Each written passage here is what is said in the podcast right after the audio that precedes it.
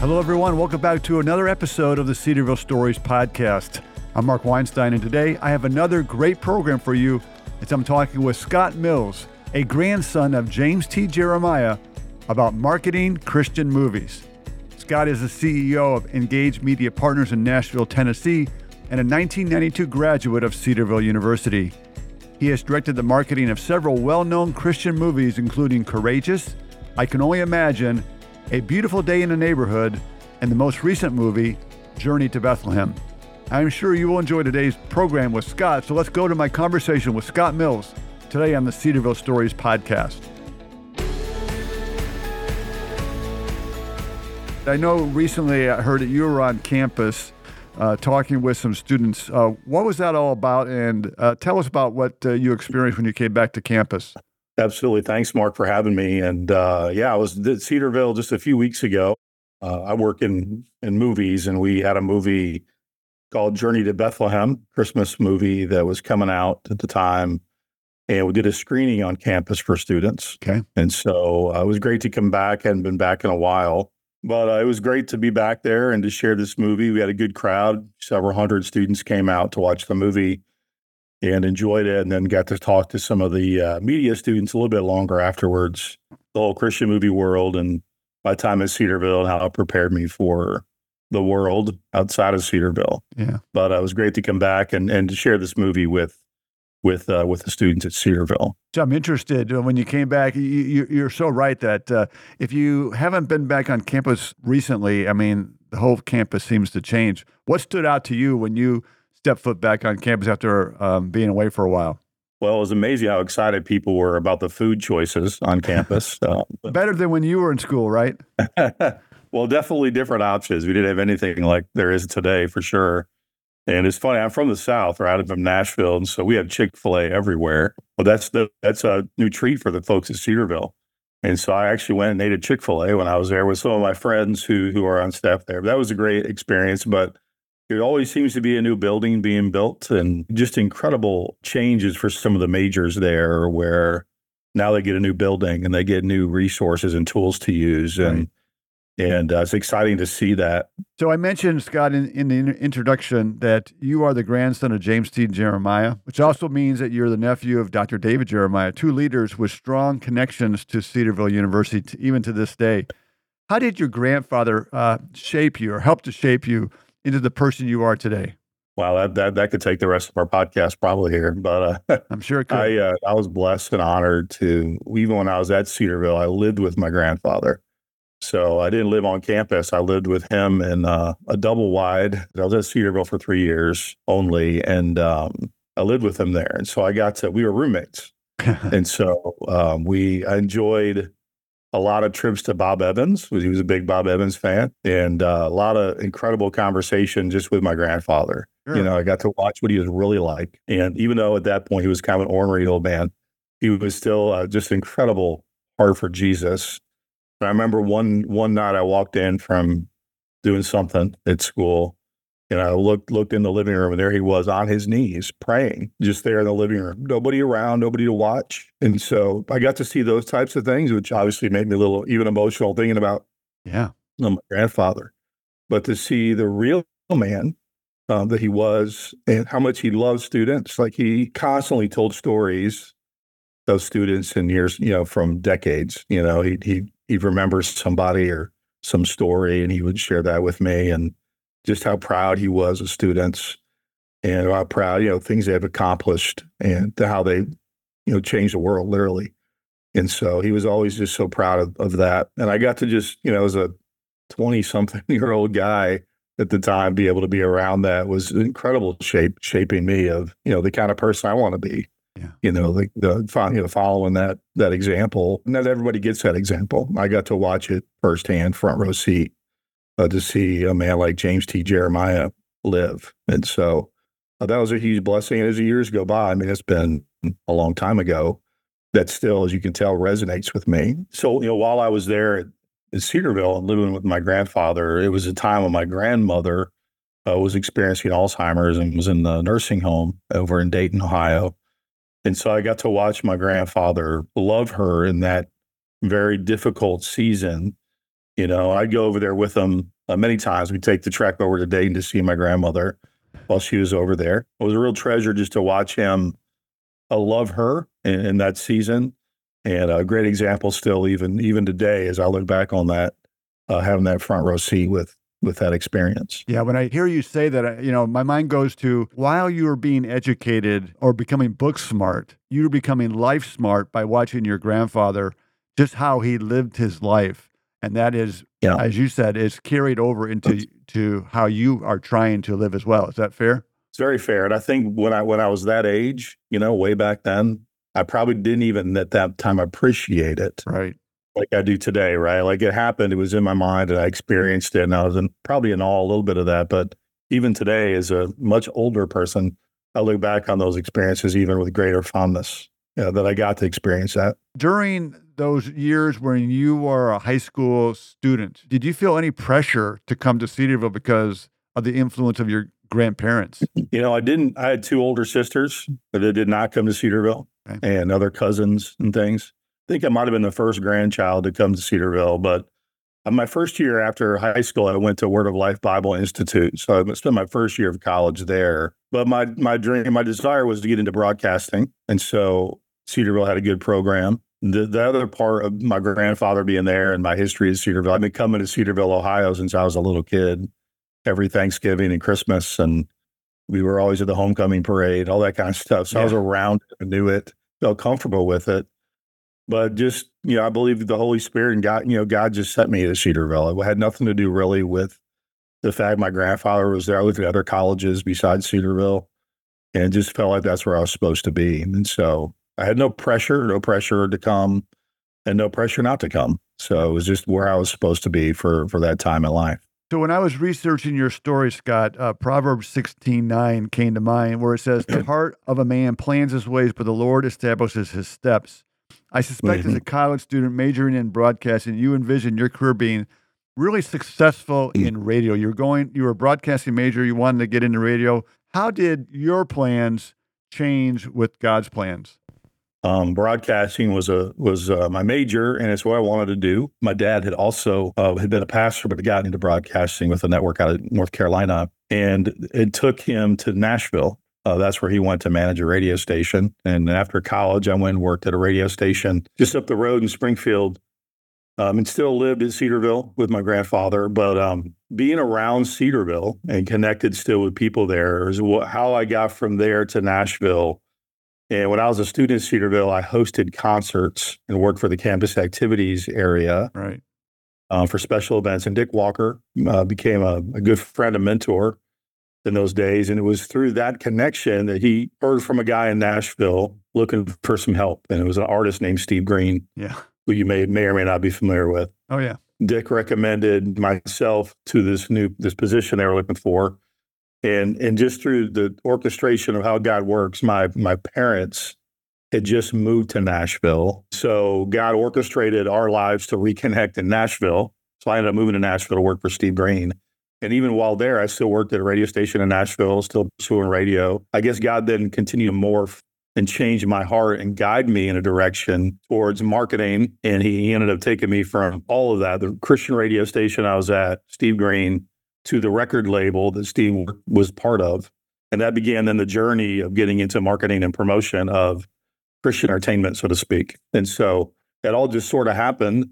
Um, and, and radio sort of was in the rearview mirror now. And now marketing and, and doing things for the faith market uh, came into play. Yeah. And uh, that's just how that all happened. But it really happened because of obedience and being in a place and around people uh, that made the connections. And those people were at Cedarville that made all that begin. And then, you know, it's just been been forward from there in that regard.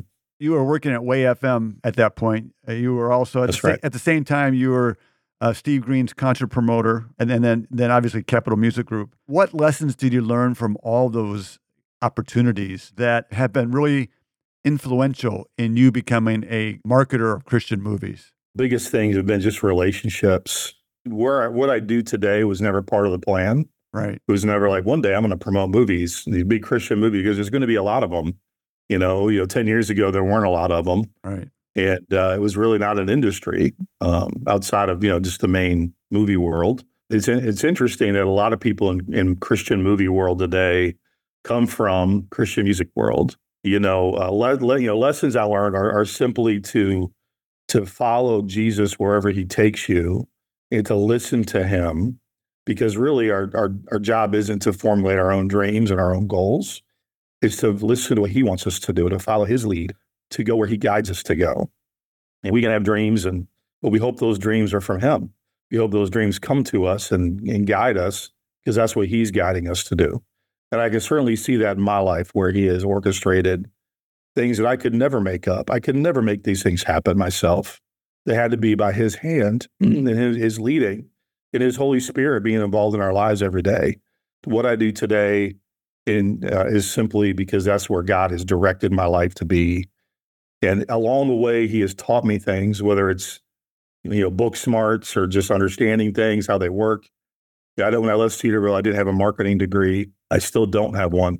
I just have a, a life lessons that have taught me, and I've learned along the way how to do the things that we do, and continue to learn. Right, it never ends. Uh, Mark, as you know, I mean, Yeah. I mean, you probably learned a lot in your in, in your life too, even about social media and how to how to use the stuff you're doing now, podcasting and Right. it's stuff we didn't you didn't know ten years ago, but here here you are uh, doing all this great stuff, and and it's the same for me. Like I didn't plan it, but but God orchestrates it, and He gives us the knowledge and the things we need through His ways, um, not our own ways. I don't know what's next. I don't know where He's leading next. Just keep doing what we're obedient to do now, and, and see where that goes. The importance of relationships. I mean, relationships are are vital in our, our in our world, and really that's what we need to we need to develop these relationships for no other reason than to share the good news of Jesus with people.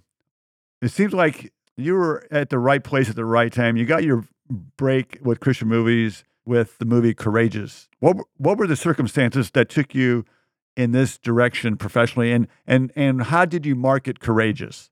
So I was at Lifeway doing another job, uh, completely unrelated, and um, the movie. If you remember the movie Fireproof, before they came out before Courageous, Sure.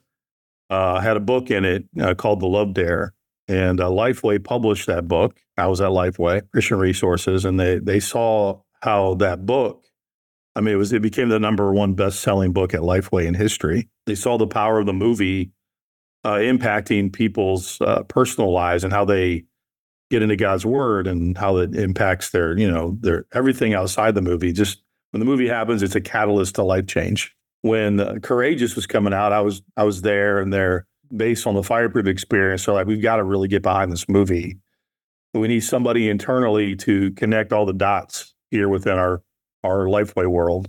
And so they just identified me as that person. So they took me out of my job, and for a year they made me the courageous guy, which is a great title by the way uh, to Yeah. have. Yeah, it is. And so at Lifeway, my job was just to connect all the Lifeway world to the movie Courageous and how we were going about it. We had stores and, you know, obviously uh, engaged churches. And so uh, that's how that happened with Courageous. And then after Courageous came out, Lifeway launched a new division called Lifeway Films. okay. And then that's what I transitioned to run. And so that's how that went from Courageous into the film world. when you're when you're promoting or marketing a a blockbuster movie or actually any movie, what are some of the uh, strategies and tactics that you like to employ that really work? these things change constantly. Okay. So, like what we did on Courageous 10 years ago, or I guess 12, 13 years ago, we completely do something different today. But back then, we did direct mail and we did, you know, uh, um, we still do some of this, but we did really big uh, simulcast video, uh, video, live video events. Back then, those were very unique to do. Today, they happen uh, every day in our world of, of just live video, uh, webinar type things. But back then it was a hot thing because nobody was doing it. So we did those things. We did tons of uh, in-person screenings and uh, pastor get-togethers, and we had all kinds of people supporting the effort. Like uh, Lifeway, we had 20 guys on the road, and so we armed them with video and different tools to go out as they talk to churches one-on-one. Um, and just a, a myriad of things through the Lifeway channels, the magazines that we had, and that really at that time, social media was just uh, something brand new, really. And so even at, at Lifeway, having new social media channels and things, uh, begin to tap into those, learn, learning what that even, how that even worked. We didn't really see the power of that until a couple movies later that we worked on. We really saw the power of social media take off. But those are some of the tactics we did. And a lot of it was just as much awareness and, and pressing into existing channels where we could drop courageous. And we even, you know, Lifeway did um, Sunday school materials, right? Yeah. So every weekend, a, a, leader was opening a physical book with the Bible study in it for the Sunday school class. We put the poster in all those books that went out to all the churches. And so uh, there was like, you know, 70,000 churches that got a book, that had a poster in it, you know, those types of things. Our job is primarily audience engagement. So we deal with churches and schools and any type of audience that might be interested in this movie. And we've dealt with all kinds of different groups that we try to engage around the film. So um, that's how that's how it was on Courageous. And then today, they, it really dials more into how audiences want to receive information. Yeah, and then that's how we we dial into those things. Okay, to put the movie in front of those people to get them to make a decision, to learn about the film, to make a decision to go buy a ticket. What are you seeing right now? Are those ways that, that the listener wants to be engaged with? I mean, digital media is by far the most engaging and used tool, but even that is so so vast and how that works. You know, it's not hey, we just got to post it on Facebook and everybody comes. No. I mean, there's multiple channels. There's different ways for things like TikTok and people engage there. And a video can can can be really powerful there.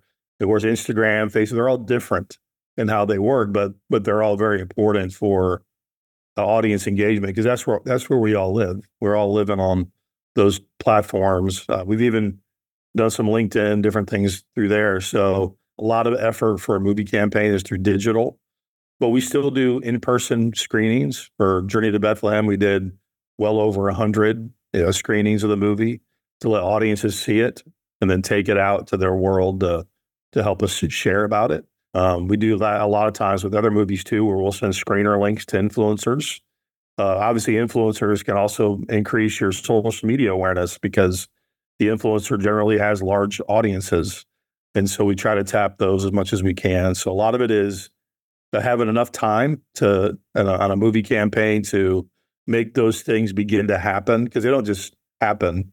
No. It takes a lot of time to prepare those things to right, move. Right. But we still do some of those traditional things. Obviously, publicity and PR is a huge part of it. Like if you can get on, you know, Good Morning America or Fox and Friends, then you've hit a large audience. Uh, that's a huge, um, huge part of it, you know, because when you get publicity, you get, you know, really it's it's in a sense free media, right? Uh, getting an interview placed on something, yeah, and that's a huge. You get billions and billions of impressions that way. So that's a huge part of it for us. And what we exa- do exactly, it's literally uh, grassroots talking to churches to try to get them to see the movie as a ministry tool they can use for their congregation and community.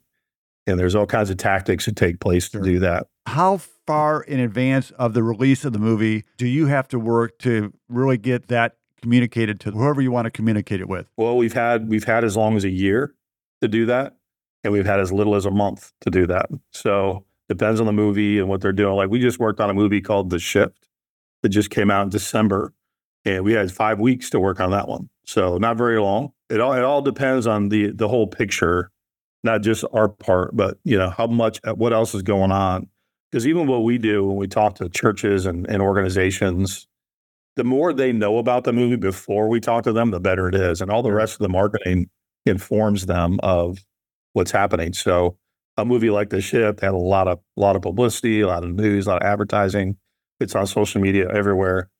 So people knew about it. So it made it a little easier. But when we have a year to work on something that really makes an impact on getting the crowds engaged, getting getting the church to really adopt it as a program, you know, we're going to go all go to the movie and do a Bible study and all that stuff around it. Like time allows that to happen versus awareness that only happens in a short time in an interview that you did with a student in the Cedarville Public Relations Department, you mentioned that our culture is embarking on a new wave of Christian movies like I Can Only Imagine or your most recent movie, The Journey to Bethlehem.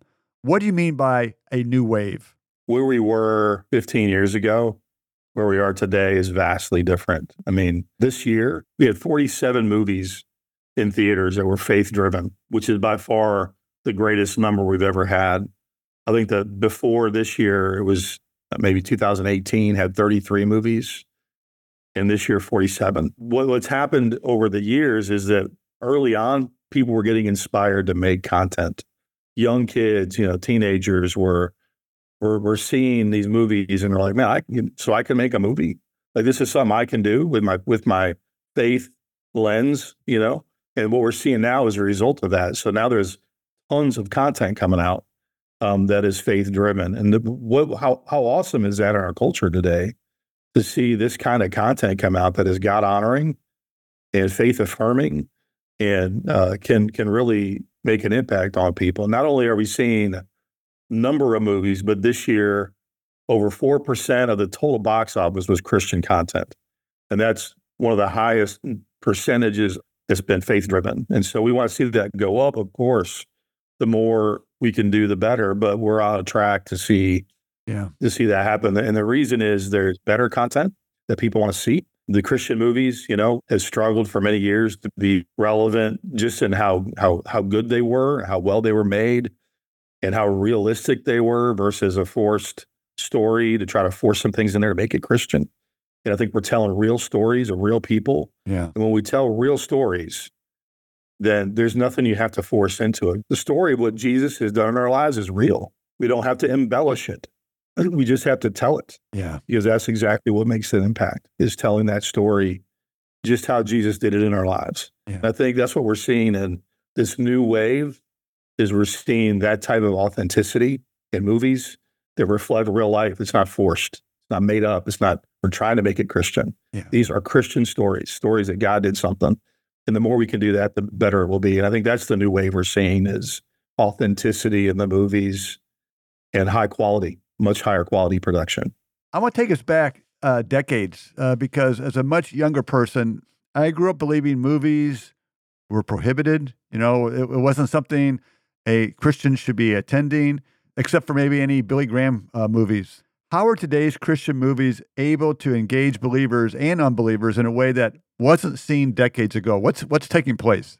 You know, it's funny, Mark, because I, I remember a similar upbringing where I wasn't allowed to go to movies, uh, which was interesting, uh, even with my own parents uh, when I started working in films, uh, because they, you know, even they even they changed over the years. And remember going to see a few few different movies with my parents who who were very adamantly against them back in the day. I think culture's changed a lot. You know, when I was growing up, it was you didn't go to movies because it supported Hollywood.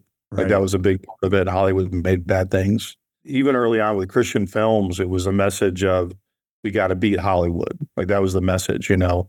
And uh, but where where it's at today is we don't want to beat Hollywood. We want to redeem Hollywood.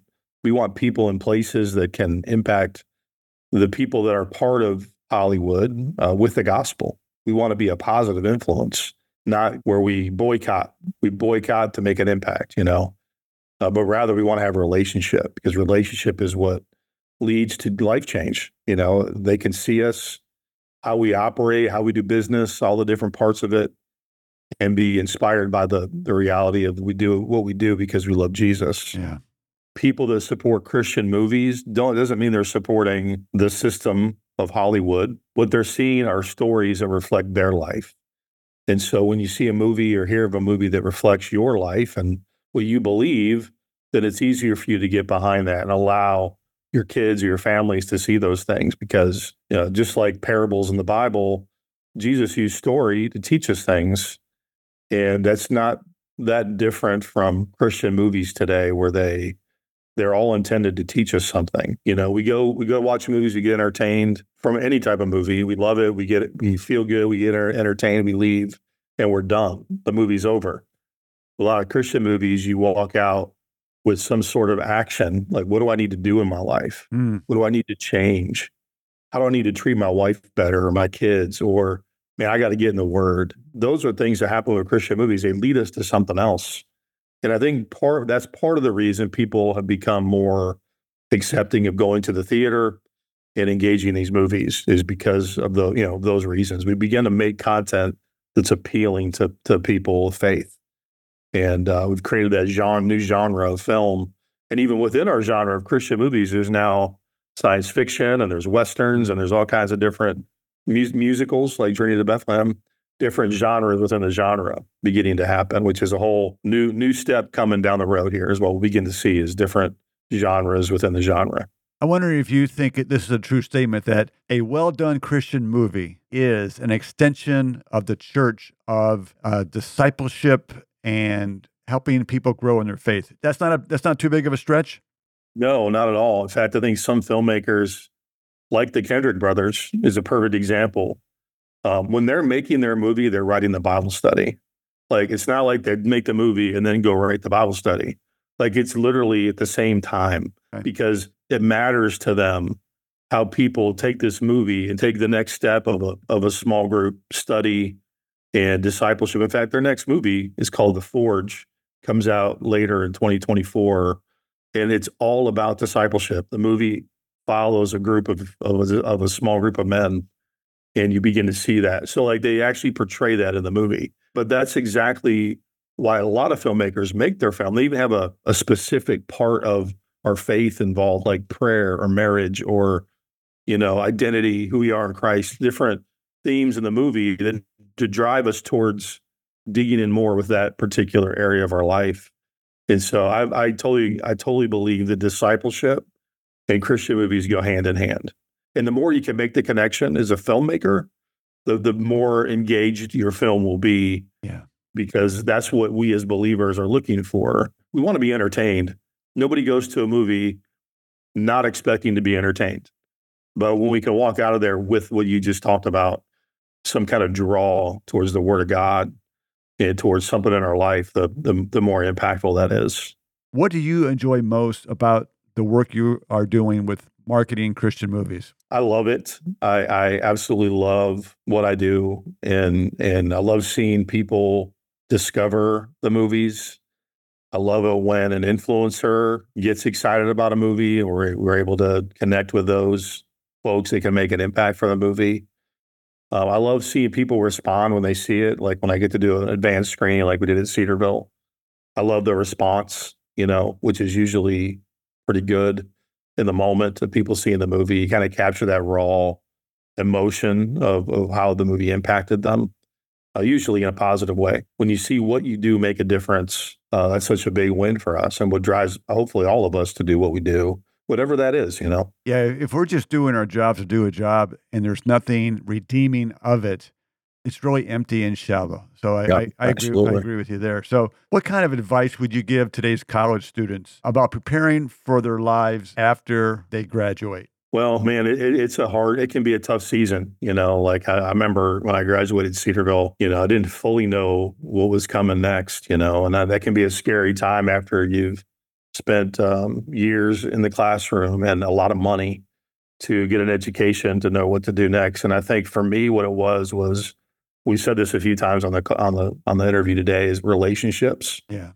And I would say as a college student, begin to make relationships in your world that you want to go into before you graduate. People are very open and have great affinity to college students. Like if you're a student and you if you have a question for somebody, they'll probably answer you because you're a college student. They may not answer you when you're not a college student. right. So take advantage of being one and, uh, and get open doors because people want to help the next generation. And so I think don't be afraid to if you find somebody on LinkedIn or something to reach out to them. Tell them you're a college student and they'll probably answer you. And that's a great way to open doors and build relationships. If you're a film, like I'm, my world coming from movies now, you know, every, every major has its own world. In my world, is go to film festivals, go to where leaders are, where producers are, directors are, and begin to engage them. And uh, they're just people like all of us. We're all just human beings on this journey, and they want to help others. And if they don't, find the next guy because somebody you'll come along will, no matter what major or, area you're going into. I think we all want to lend a hand. And so when there's opportunities, uh, take advantage of those opportunities, even as a college student. Don't wait to get out of college and then do that. Do it now yeah. and find ways to do it now. Yeah, and that's that's great advice. And I think that's one thing that we do really well here at Cedarville University through our career services department is helping students identify relationships and how to build relationships with potential employers or just people. It doesn't really matter if they're going to hire you because you never know where a relationship will go. It's like water, it'll flow, and you just need to be obedient and follow. And I and I get all kinds of messages from from students now that I was just at Cedarville. I probably heard from four or five different students about their world, and even even other um, people I graduated with are kind of trying to connect me to the students they know. Yeah. Um, there's been uh, career services and people at Cedarville who have reached out about uh, people down here on internships and things. So like it is a network, it's a family, and and we need to uh, you know tap into that, but also for all of us alumni out here to to continue to be available and helpful to students. Scott, our time is up. I, I, want to thank you for joining me. For our listeners, uh, if you're interested in a career in broadcasting, communication, or something related, even public relations, I encourage you to, to go to the Cedarville website, cedarville.edu, and, and check us out because there are great opportunities right here at Cedarville where you can learn from the, the best faculty from a Christian perspective. So I encourage you to visit cedarville.edu and check us out. I want to bring this whole conversation full circle because uh, you come from a pedigree that is loved at Cedarville. The Jeremiah family is loved here at Cedarville. What brings you the greatest satisfaction in your ministry and your ability to continue the Jeremiah legacy in Christian movies? I'm extremely blessed to, to have a legacy. We all have a legacy. They're not always, no matter what your story is, uh, you know, they they vary from how, how great they are, how much how much Jesus is in your legacy, your family history. Mine is very strong. And I know that my grandfather prayed for generations uh, after him to follow Jesus. And so uh, what I what I see today as I get older is is how important that legacy is. Uh, as I have my own kids, and they they are following Christ, and I, I see that that starts with a legacy that I have, but the, you know, ahead of me from my my dad's side of the family and my mom's side of the family. Yeah, and it, it implores me to continue that legacy because uh, you know culture is changing, the world is changing, it's crazy out there. Our our legacy of faith is is something that's been passed on for for for generations, and it only stays alive if we continue to build into that legacy and our our own kids and our own families and pray and pray for our families that God will continue to to bless generations that come to follow Him. And so I see that in my legacy of, of my grandfather, my uncles, my mom, my dad, and um, I'm blessed, so blessed to have had that. When I come back to Cedarville, everywhere I go is a memory. Yeah. Like just taking that road, which most people is just transportation, but there are places I pass Central State, I got stories when I passed a park on the side of the road, I remember where my dad, my dad told me he he asked my mom to marry him. Uh-huh. Like there's all these different spots along the way, and I, I never come back to Cedarville without driving by every place I lived, driving by where my grandparents lived. Like it's just a treasure. It's a, it's an emotional journey every time, which you can tell now just by my voice, right, shaking. All this stuff gets to me, and I'm thankful for it uh, because it's really at the core of everything. And so when I get to work in, in Christian movies, that's that's just what God where God put me on the in the Jeremiah journey. I hope that um, wherever my kids choose to go, that God they would certainly follow Jesus and and also take whatever wherever God takes them to take that Jeremiah legacy on. Yeah, which is simply taking Jesus to people and representing Jesus in whatever we do. And so that's a huge blessing, and I'm thankful for that for sure, Mark. I really enjoyed my time talking with you. Thanks for sharing your Jeremiah journey with our listeners and just being faithful to Jesus and uh, in the role that you're doing with promoting Christian movies. I look forward to seeing some of those in the coming days, coming months, and years. So, Scott, thanks for joining me this week on the podcast. Thanks, Mark. I want to thank you for listening to the Cedarville Stories podcast brought to you by Cedarville University. You are encouraged to share, like, and review this podcast on your favorite podcast provider. And be sure to come back next week when we'll hear another Cedarville story for God's glory.